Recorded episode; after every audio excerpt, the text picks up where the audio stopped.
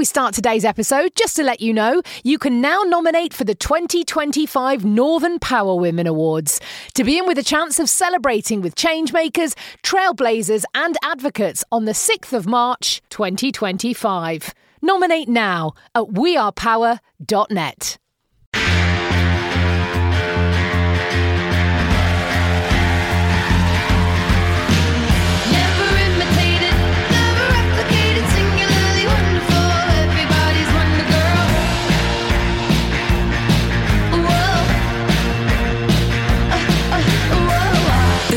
whoa. The Northern Power Women Podcast. For your career and your life, no matter what business you're in. Hello and welcome to a brand new episode of the Northern Power Women podcast. I'm Sam Walker from the scorching deserts of Arizona.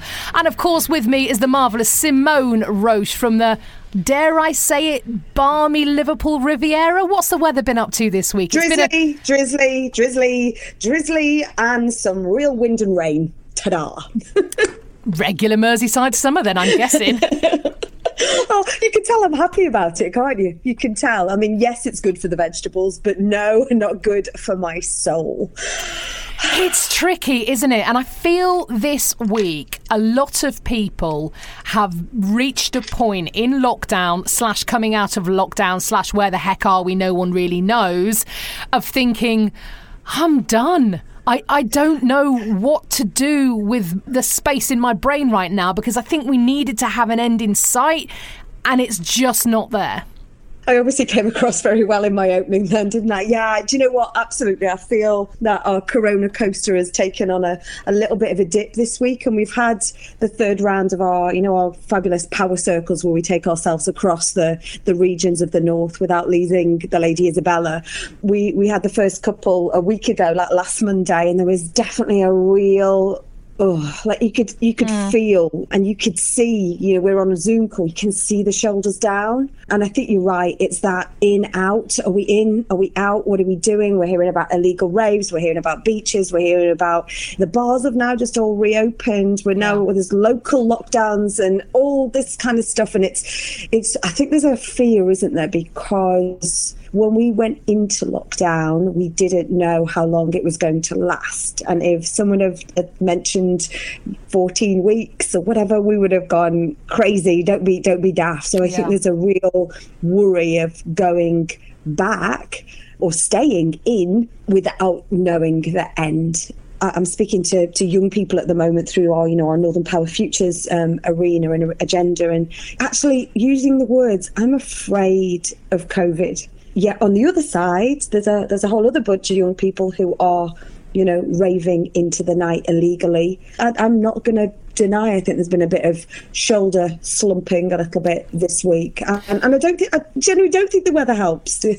No, you're 100% right. And uh, I've seen that a lot across social media. A lot of people I'm in touch with saying exactly the same thing. Two things. Number one, I said to a very close friend of mine who's really struggling this week, again, with two children at home, with her job, with suddenly realizing we thought we'd be out by now and we're not. I said to her, you know, with this Corona coaster, you've got to go with the downs as well as the ups. Go with that feeling. Don't fight it. And we've talked about this in previous episodes. No feeling is final just let yourself sit with the fact that at the moment things are really hard. And I think we have this natural. I guess a survival mode to go, we need to fix this. We need to break away from this feeling. We need this feeling to stop. We need to feel happy and uplifted again. And sometimes we have to remember that's taking up energy that we simply don't have. So sitting and just going, do you know what? It's hard at the moment. How does that feel? Feels bad. Okay, it is what mm. it is. And not raging against it because we aren't in control. And that's the tough thing to follow up from something you just said about some of the raves in the UK and, and the people meeting up, here it was reported today, here in the States, in Alabama, COVID 19 parties are being held amongst young people where somebody who has been tested positive for COVID 19 will show up. They will all have a party. They put some money in a kitty, and the first person to present uh, an official positive test result for COVID 19 following the party gets all the money in the kitty. They're playing with their health. And I really, really hope this is some crazy elaborate hoax, but it's been reported by several officials. And that just makes my brain hurt a bit, to be honest, and makes my heart heavy. Oh, I, do you know? I don't understand that. I can't. I, I, um, I can't understand that at all, especially in the states where the, the health system, you know, there is no n- uh, national health service, so No. They could they could die. This is literally Russian roulette, isn't it? And I, I uh, you know, I'm, again, I'm speaking over here to young people who are oh, actually people of all ages, but particularly young people as well, frightened to go to the doctor to get something checked out because of what might be around. And actually, yeah, it's not explicit to young people. I, I you know, I've got a little lump on my leg, you know, a little, re- and I'm like, oh, I'm putting it off hmm. because you just think, oh, well, I don't want to, and then you think, well, actually, then maybe I need to lead and go and do that. But actually, no, I'm a bit scared too. So the Yeah. fact I'm, I'm fuming, Sam. How can they do that? What what value money over life? What value of the person who even had the idea in the first place that thought that would be a good wheeze to do that? Oh my god, just ridiculous. Not heard that. Absolutely. uh, I'm Incredible. dumbstruck. Dumbstruck. Well, here in Arizona, I'll do it for a bit of light relief. Our governor, Doug Ducey, has. It's a mood lifter every time, and I don't know why. Just, or as I saw somebody refer to him on Twitter today, and this is incredibly childish and exactly the humour that I needed this week. Doug Douchey, as they called him, as in douchebag, Doug Ducey. He's actually reinstated some lockdown measures. So from from uh, eight o'clock last week, I think it was a Wednesday night he did it, or a Tuesday night.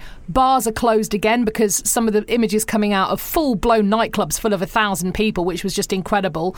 We've got such a spike here in Arizona. Bars have been closed down again. Certain restaurants have closed down again. Many other restaurants which are officially allowed to stay open. It's all to do with the liquor license. It's all quite confusing. But a lot of them have now closed and said curbside delivery only. Gyms have closed. And it's on everybody's lips that we might go into full lockdown again because these cases are spiking so much. I think here in the States, there's such a vocal backlash against COVID. People still adamant this is a hoax, a Democrat hoax, which is just unbelievable. Oh, the only reason that numbers are up is because testing is up. Well, why are the hospitals at 80% capacity again already? So I think it's wait and see. I've noticed that, you know, of course, in the UK, you've had places like Leicester, which are going into sort of regional mm-hmm. lockdown. I could not get on a plane and go to New York now, not because there aren't flights. There are flights here in the US. But if you are traveling from Arizona, New York will not let you in without a two week isolation. So we're seeing now these sort of regionalized lockdowns and and and states shutting their borders to other states where the numbers are so high. I think we've got a way to go, Simone. And in, in all of this, I know you've had people get in touch with you and say, childcare, yawning chasm of summer holidays, work still continuing. What the heck? Oh my god, absolutely. You know, and I, I'm talking to the you know the team and the community, and that was absolutely one of the the messages that I got this week was, how on earth are we going to cope and entertain our kids over those six weeks when we're all sick of the sight of each other? Mm. You know, yes, we love each other, but you know what? We with the homeschooling and just the combined environment, we are absolutely sick of the sight. How are we going to get ourselves through that that six weeks? Especially as you're saying, if we could be potential going into these pockets of of regional and very sub-regional kind of lockdowns. That's going to be then the bubbles are not going to you know sort of last anymore. Oh, it's I don't know. I just it, it's really hard. So I, I really feel I feel for those those families who some of them are maybe benefiting at the moment from at least seeing grandparents or you know Yeah. the family friends. I think that's that's a real worry because those summer holidays are a long period anyway, and now as well, where you've got sort of part of the population who are booking flights to Ibiza because the 50 quid return, when actually the Foreign Office hasn't even changed the guidance yet. So your holiday insurance is invalid, by the way, at this moment in Wow. time. So there's all those kind of things. And gosh, I would love to be on a, on a plane to, to Seville or, you know, some of the beautiful places that we love over in Spain. But you know what? We can't and we're not. And it's staycation all the way for us. And in fact, even more, Merseycation um, is for us at this moment in time. And we'll, it's, it's day by day, isn't it? Day by day, week by week. And I don't think any more than that. So I think what we'd love to hear is some great ideas that you are going to be doing this summer holidays please. to entertain yourself because you've got to you've got to have self care, right? What are you doing for you? We want to hear how you're innovating these summer holidays, and we'll we'll spread the love because sometimes it's the the simplest things that can cause the the biggest uplift. we would love to hear that. I agree, and especially I think amongst our brilliant Northern Power Women audience, because surprise, surprise, research that came out. Uh, this week from Ipsos Mori and King's College London again show that women are doing more childcare under lockdown as we would expect if they're in a heterosexual relationship than their male partners. And both partners in that relationship may have full time jobs, but the women are still doing the line share of childcare during lockdown. And yet, I find this very interesting. It's it's men who feel that their jobs are being negatively impacted by childcare. So while the women are doing the lion's share, it seems that men are saying, my job is suffering because I'm having to look after the kids. My husband is also working from home. We're both fairly hands on. I would say I'm doing more because that's how our relationship seems to have fallen. But it's interesting that that men feel that their job is suffering because they are working from home in a way that women seem less aware of. It's an interesting dynamic going on there, isn't there?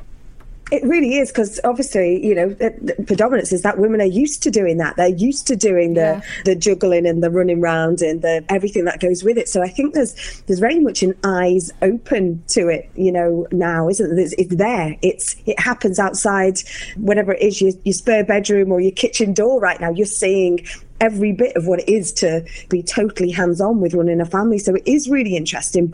And I think because men are having to make, or some men are having to make decisions about, well, actually, I, I can't do that. I can't do that now because actually I've got to fit this into my schedule. So they're, you know, they're, ha- they're having to, they're having to sort of make their own flexibility up and potentially not not used to that. I think there's good out of that. That's good. We should you know there's certain things that we need to take take forward into the new norm and there's certain things that there's certain haves and have nots I think and I and I think some of that reality dawning is a good thing but actually they shouldn't just be concentrating on this is impacting on my job. They should be thinking, but actually, I'm benefiting from seeing more about what absolutely goes on within my family. Hmm. So hopefully, they're just not saying that a bit out loud. We need them to shout.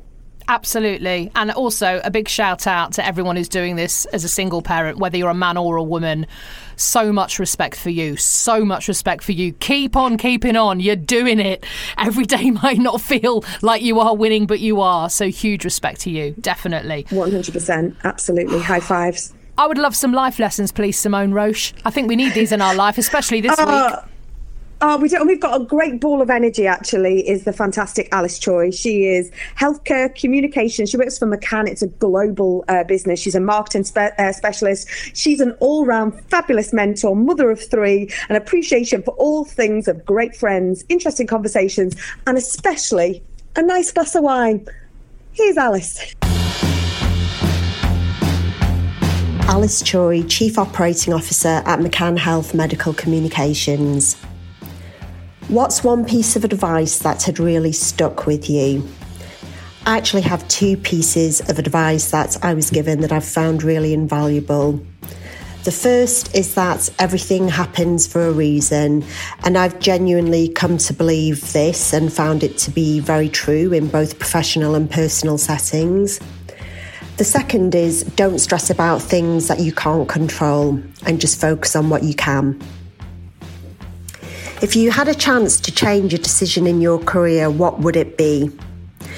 So, I guess for me, it's probably more of a question mark rather than a definite need to change a decision. I have been with my current company for the best part of 20 years now. So I think it's fair to say that I have wondered whether I would have benefited from moving around more and being exposed to different things.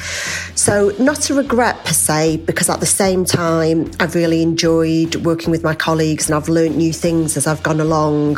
But I suppose more of a question mark. What advice would you pass on to someone starting their career today? So I think the advice I would give is ideally have a clear plan of what you want to do.